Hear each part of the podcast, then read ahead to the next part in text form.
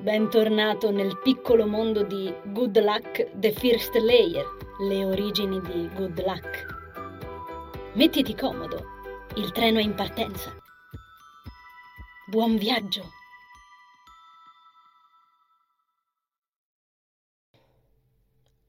Richard si era buttato in camera, gettato sul letto. Aveva giocherellato con la tastiera del suo LG non trovando le parole in testa per rispondere agli sms.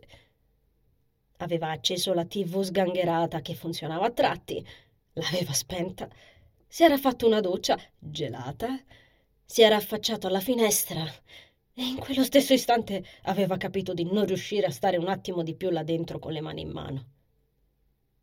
Il corso delle sue azioni era sempre disturbato dall'interferenza di Enville nella testa dal pensiero di quelle parole scritte frettolosamente in blu su quel foglio di carta di quaderno a quadretti.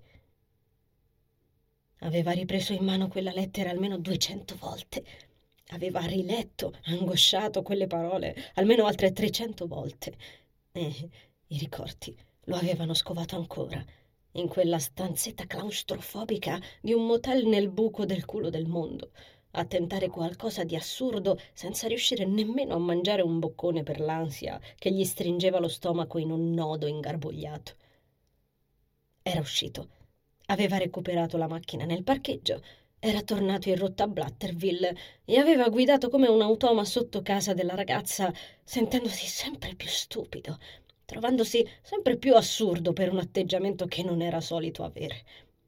Doveva sembrare uno stalker o roba del genere. Infatti aveva spostato la Twingo da quel punto davanti al cancello dove si era parcheggiato qualche ora prima e l'aveva appostata un po' più avanti. Solo in quel momento aveva notato il divieto di sosta. Sentendosi un imbecille di dimensioni colossali, si era spostato ancora e aveva fatto il giro a largo alla ricerca di un parcheggio, nella speranza che, magari, tornando giù, qualcuno si sarebbe spostato, anche se si vedevano nei paraggi sì e no un paio di anime, ma ad un certo punto l'auto si era inchiodata lì, con due ruote sul marciapiede e due sull'asfalto, accanto ad una scuola intermedia, come se qualcuno dall'alto avesse allungato una mano invisibile e avesse premuto un tasto da qualche parte che gli arrestasse il motore di botto, facendogli spegnere il quadro luminoso. Le spie non funzionavano, quindi non aveva idea di quale potesse essere il problema, ma quando finalmente, in uno sprazzo miracoloso, il quadro fece lampeggiare le spie rosse, si rese conto di quale fosse il problema. Era finita la benzina.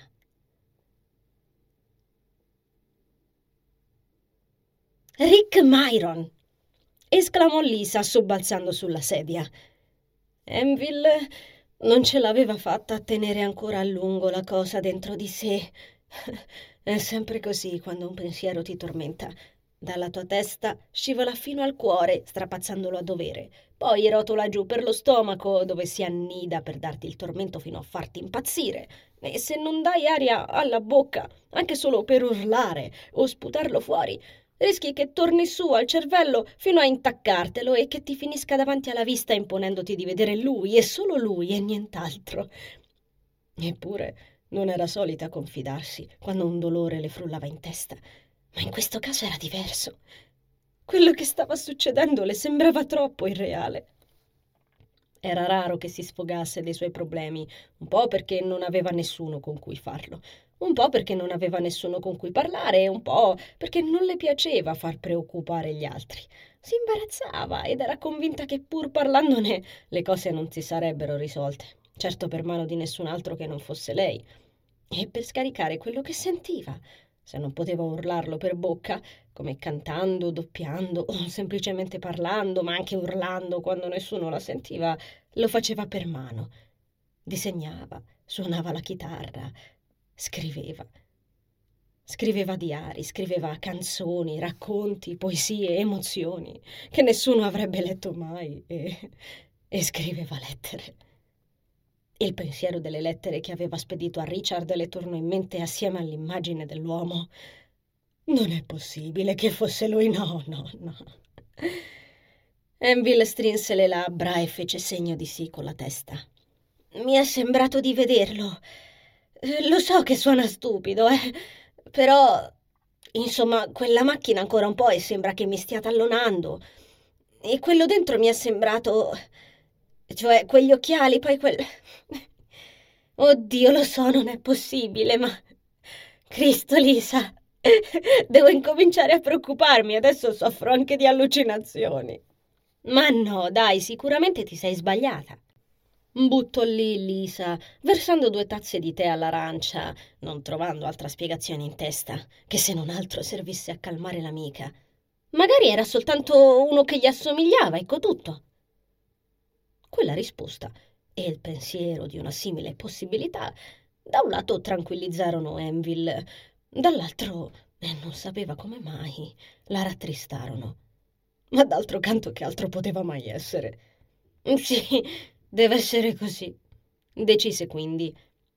Dopo aver fissato senza espressione il tè bollente, lo scansò di lato e diede posto al libro di blah, Salabar sul tavolo del salone di Lisa. L'amica la guardò, stupita. Tè all'arancio? È tè all'arancio, Env? Eh, lo so. Spalancò il libro e sfogliò le pagine forfettariamente. Ma a che pagina siamo? Envil è il tuo preferito insistette la ragazza, perplessa. Non ne bevi neanche un po'. L'ho preparato apposta per rallegrare il pomeriggio. Guarda, ho anche dei waffle. Diede qualche colpetto al piatto di plastica coperto da un tovagliolo di carta rosa che era lì già da qualche minuto, ma che Enville pareva notare solo allora. Sono ancora caldi, al cioccolato. Ah, e anche alla marmellata di ribes. Enville osservò il viso speranzoso della sua migliore amica e le fece una tenerezza infinita. Stava facendosi in quattro per darle una mano e lei non riusciva neanche a buttare giù un po' di tè, il suo tè preferito poi, solo perché aveva ancora quel misterioso e complesso garbuglio allo stomaco al pensiero di Richard e non se lo spiegava visto che s'era detto che non fosse lui. Sto solo aspettando che si raffreddi. Enville allungò una mano verso il piattino dei waffle. Mmm, Ribes, serviti pure! Esclamò Lisa, rianimata, prendendo un tovagliolino di carta color giallo limone da sotto il piattino e protendendolo verso l'amica. Enville lo prese, ci avvolse un waffle con marmellata e, nonostante il vago senso di nausea, se ne regalò un abbondante boccone. Si ritrovò immediatamente lanciata tra le nuvole, suo malgrado. Oh, santo cielo! canticchiò. Qualche ora dopo, Enville uscì dalla casa dell'amica con un lancinante mal di testa. Quando vide che stava venendo giù la fine del mondo, le cadde la mascella e rotolò sul pavimento. Porca puttana! sibilò la ragazza a denti stretti. Io non ho neanche uno straccio di ombrello. Tanto per cambiare. Oltretutto Lisa le aveva lasciato due libri di Salabar in edizione speciale e una cartellina trasparente che scoppiava di una fascetta di fogli e foglietti, sui quali avevano preso appunti, fatto schemi e riassunti durante il pomeriggio, e che non erano entrati nello zaino, dato che già esplodeva di suo. Deglutendo, la ragazzina si chiese come sarebbe riuscita a sopravvivere fino a casa propria, con quel macello che aveva tra le braccia e senza uno straccio di riparo da quella pioggia assurda si affacciò timidamente e timorosamente fuori il portone del condominio, porgendo un palmo della mano al cielo per lasciarci infrangere le violente gocce di pioggia. Fantastico, pensò. Che acquazzone! Neanche a dire che sono a due passi da casa. Non appena una cascata di pioggia le si infranse sulla testa, un violento brivido la pervase e il cappuccio assorbì l'acqua come una spugna, risultando perfettamente inutile. Merda! Stringendo i denti, la ragazza proseguì sotto il temporale, con la testa che le esplodeva, arrancando sotto al peso della conoscenza triplicato, con le spalle che le facevano male. Ogni passo era una tortura. Il vento la faceva vacillare paurosamente e la pioggia le rendeva precaria la stretta in cui cingeva i libri. Oltretutto, doveva far sì che la cartellina non si bagnasse, altrimenti avrebbe potuto dire addio agli appunti. L'acqua le arrivava dritta in faccia e la ragazzina non riusciva quasi a tenere gli occhi aperti per il vento che gliela spediva dritta negli occhi. Non era l'ideale camminare contro vento. Si sforzò di procedere a capo chino per evitare quel problema. Quando riuscì a spostarsi sul marciapiede, dicendosi che non aveva mai faticato tanto in vita sua, sbiancò nel rendersi conto che le sembrava di aver fatto chilometri e invece si trovava soltanto all'inizio della scuola media. Vista da lì, in quelle condizioni, casa sua le sembrava lontana come l'America. Proprio in quell'istante vide un foglietto dispettoso seguire incuriosito il flusso del vento, decidere di sfilarsi dalla cartellina trasparente e volare in aria. No! esclamò Enville, non osando perdere la presa di tutto il resto, ma voltandosi per seguirlo disperatamente con lo sguardo. I nomi della brigata no! Ah, non ci penso nemmeno a riappuntarmi tutto da capo! Il post-it giallo limone andò a spiaccicarsi contro il finestrino di una macchina e venne stracciato via dagli inconsapevoli tergicristalli dell'automobile. Enville si gelò fissò l'automobile responsabile del delitto del proprio biglietto importantissimo di appunti e sentì il cuore risalirle in gola, accorgendosi che era un'altra volta la Twingo scarlatta. Eh sì, aveva riconosciuto la targa. Oh cazzo! Dalla sorpresa vacillò e inciampò nella mattonella spaccata in cui aveva inceppato anche all'andata. Si sentì cadere in avanti e istintivamente aggrappò il cancello della scuola si rese immediatamente conto del madornale errore che aveva appena commesso. Non riuscì a reggere il peso dei due libri con una sola mano e con lo scossone le foderine dell'almanacco e del glossario scivolarono sulla lucida cartellina trasparente e si schiantarono al suolo insieme a lei, sgusciando via dal braccio di Enville. La ragazza sbarrò gli occhi, non trovando nemmeno la forza di avere una reazione vocale. Le pagine dei libri, che si erano aperti nel mezzo del marciapiede, si sfogliavano furiosamente per opera del vento che sembrava quasi avido di sapere, e si bagnavano impregnandosi d'acqua di secondo in secondo, mentre la cartellina, spinta dallo stesso, ripercorreva il marciapiede al contrario. I fogli più leggeri e meno grandi e pressati degli altri si sfilavano e svolazzavano tra le gocce di pioggia.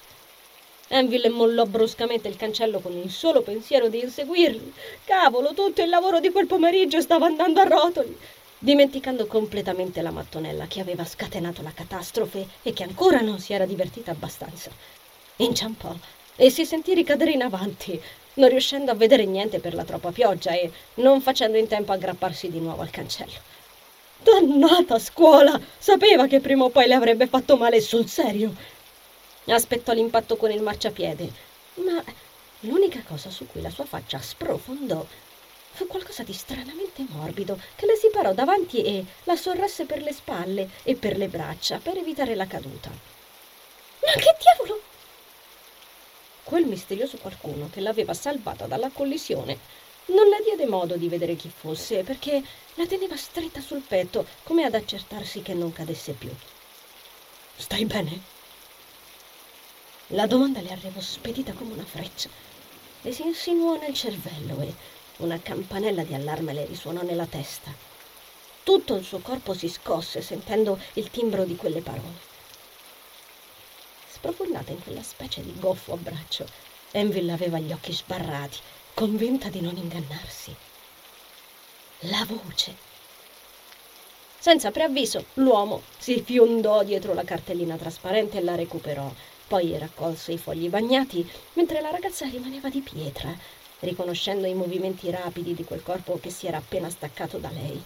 Lo stesso corpo che aveva visto dietro uno schermo e che si era materializzato davanti ai suoi occhi e ora, non più contro vento, vedevano benissimo. E se anche essi l'avessero tradita, lei non avrebbe mai confuso quella voce. Si sentì cedere le ginocchia ci cadde sopra, accanto ai due libri, e vedendoli si ridesse un secondo, li chiuse con uno schianto e li sollevò con sé, sentendosi infinitamente pesante e leggera nel contempo. Quando quel corpo tornò indietro, affannato e con un'espressione stravolta, stringendo la cartellina tra le mani, tutti i dubbi di Anvil si dissolsero. Richard, togliamoci da questa pioggia. Ancora totalmente inebettita da quel che stava succedendo, fatto che grazie alla pioggia assumeva un tono ancor più surreale, Enville si lasciò placidamente condurre all'interno della Twingo, accostata di botto all'angolo del marciapiede, troppo ammutolita per porre qualsiasi tipo di resistenza. Si ritrovò seduta dentro l'auto e mentre il doppiatore le chiudeva lo sportello e faceva il giro davanti al cofano per poter entrare dalla parte del conducente, la ragazza non riuscì a staccargli gli occhi di dosso, neanche mentre si stava sedendo accanto a lei. Il secondo sportello si richiuse in uno schianto, riportandola a quella realtà che le sembrava ancora un sogno. Sobbalzò. Richard non mise subito in moto. Rimasero a guardarsi in silenzio per un po', mentre l'unico rumore che si insinuava tra i loro affollati pensieri era la pioggia che sui finestrini, prepotente, si infrangeva. Rick, percependo la palpabile sorpresa della ragazzina, si schiarì la voce. allora, mm, lei sobbalzò. Più sentiva quella voce da vicino, più le sembrava tutto un sogno. Si diede un pizzicotto sulla gamba senza farsi notare, perché se quello era un sogno, era il più realistico che avesse mai fatto ed aveva realmente paura di svegliarsi da un momento all'altro, alzarsi per dover andare a scuola, spegnere la sveglia, che tutto fosse normale come ogni mattina. Ma sentendo dolore, capì che era bella sveglia questa volta. Rick, per smorzare la tensione e tanto per fare qualcosa, le allungò la cartellina fradicia. Questi sono tuoi. Finalmente Envil trovò la forza di formulare una frase. Gra- Grazie. Si vergognò istantaneamente della sua vocina fioca e roca. Prese la cartellina lentamente e se la strinse sul petto senza saper bene dove metterla, mentre il suo zaino dimorava indisturbato sulle ginocchia sopra i libri che le avevano dato filo da torcere. Envil si agitò sul posto. Eh, eh, grazie anche per... per avermi aiutata. Eh, si scostò una ciocca di capelli dietro l'orecchio, inciampando sulle parole, nervosamente. Il cuore le scoppiava in petto e non riusciva a respirare bene. Deglutì. Ho il cuore che scoppia, pensò. Non c'è di che, sillabò lentamente Richard, senza smettere di guardarla dal fondo dei suoi occhi bruni. Lo starnuto di Enville lo fece tornare lucido. Oh, sei fradicia. Tieni. Frugò nella tasca dei jeans e sfilò un fazzoletto di carta da un pacchetto, poi glielo allungò. La osservò prenderlo come se fosse un oggetto di estremo valore che rischiava di sgretolarsi se non trattato con estrema cura.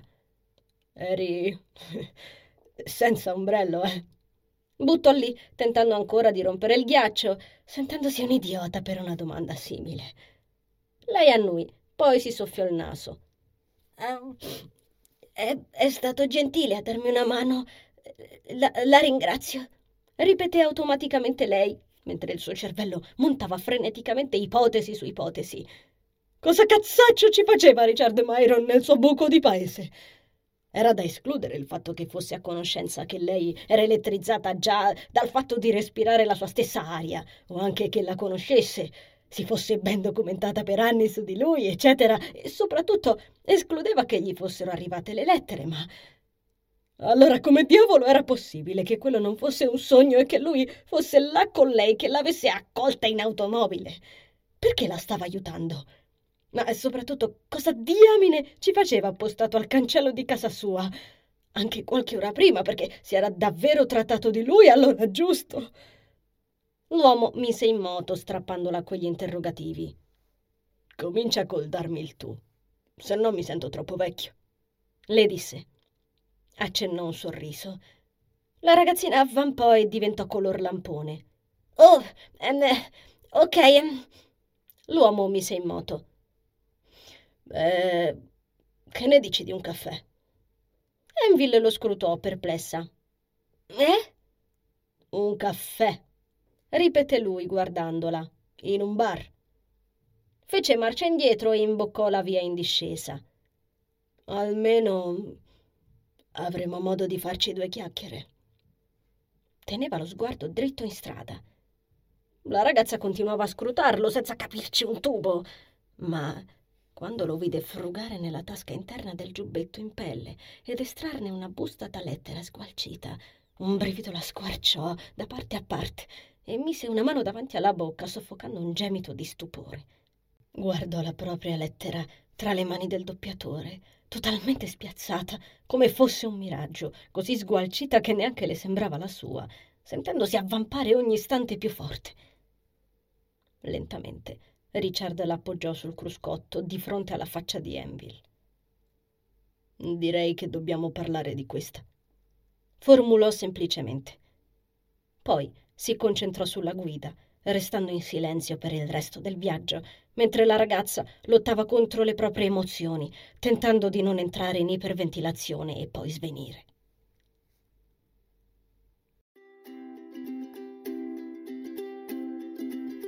Mio caro viaggiatore, grazie per aver ascoltato questo episodio. Il viaggio riprenderà la prossima settimana e potrai intraprenderlo ogni venerdì con l'uscita della nuova puntata.